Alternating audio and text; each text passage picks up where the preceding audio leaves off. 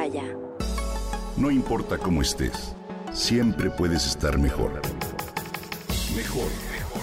Con Vargas.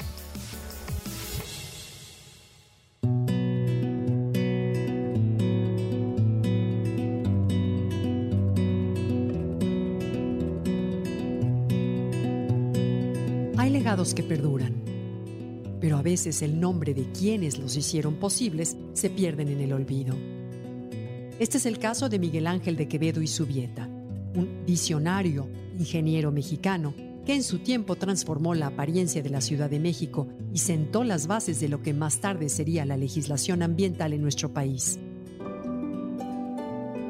Nació en Guadalajara, Jalisco, en 1862. Muy joven perdió a sus padres y quedó bajo la custodia de su tío Bernabé, canónigo en la ciudad de Bayonne, Francia, a la cual viaja a la edad de 10 años. En aquella ciudad, cercana a los Pirineos, y en la que sus maestros solían darle clases en el campo, nació su amor por la naturaleza y en especial por los bosques. En 1883 recibió el diploma de bachiller de la Universidad de Burdeos y cuatro años más tarde el título de ingeniero civil de la Escuela Politécnica de París.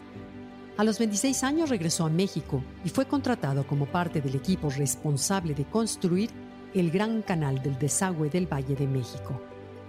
Con esto se percata del gran impacto que implica desecar los lagos que rodeaban la ciudad y de los problemas de salud pública que las fuertes tolvaneras asociadas a ello podían ocasionar.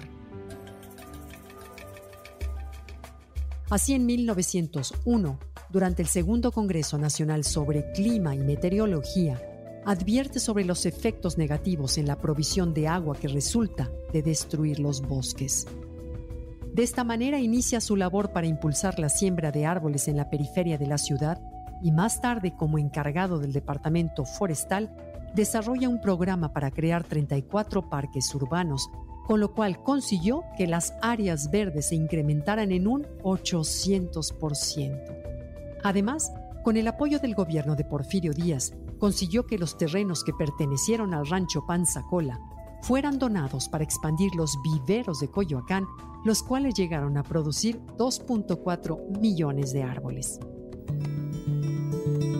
Durante el gobierno de Francisco y Madero, viajó a Quintana Roo con la idea de crear una reserva forestal pero su proyecto se vio interrumpido por el golpe de Estado de Victoriano Huerta, con quien mostró grandes diferencias por lo que tuvo que salir del país. A su regreso en 1917, logró que el desierto de los leones fuera declarado como el primer parque nacional de México y convenció al Congreso Constituyente de incluir dentro de nuestra Carta Magna un artículo a favor de conservar los recursos naturales como un bien público. Con el afán de expandir la cultura forestal, fundó en 1921 la Escuela Nacional Forestal y en 1922 la Sociedad Forestal Nacional, que asumió como propósito principal promover una estricta ley forestal, la cual fue promulgada por Plutarco Elías Calles y cuyos principios hoy en día siguen vigentes. Con el mismo ahínco también trabajó en pro de la fauna silvestre para lo cual encabezó durante la década de 1930 el Comité Mexicano para la Protección de las Aves Silvestres, que tuvo una labor destacada en educar a los jóvenes sobre el valor de las aves y estudiar su papel ecológico.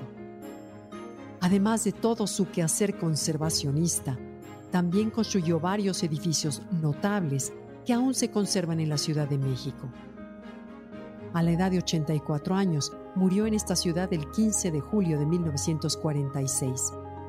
Sirva entonces esta pequeña cápsula para recordar y agradecer el valioso legado de este ilustre mexicano, Miguel Ángel de Quevedo y Subieta.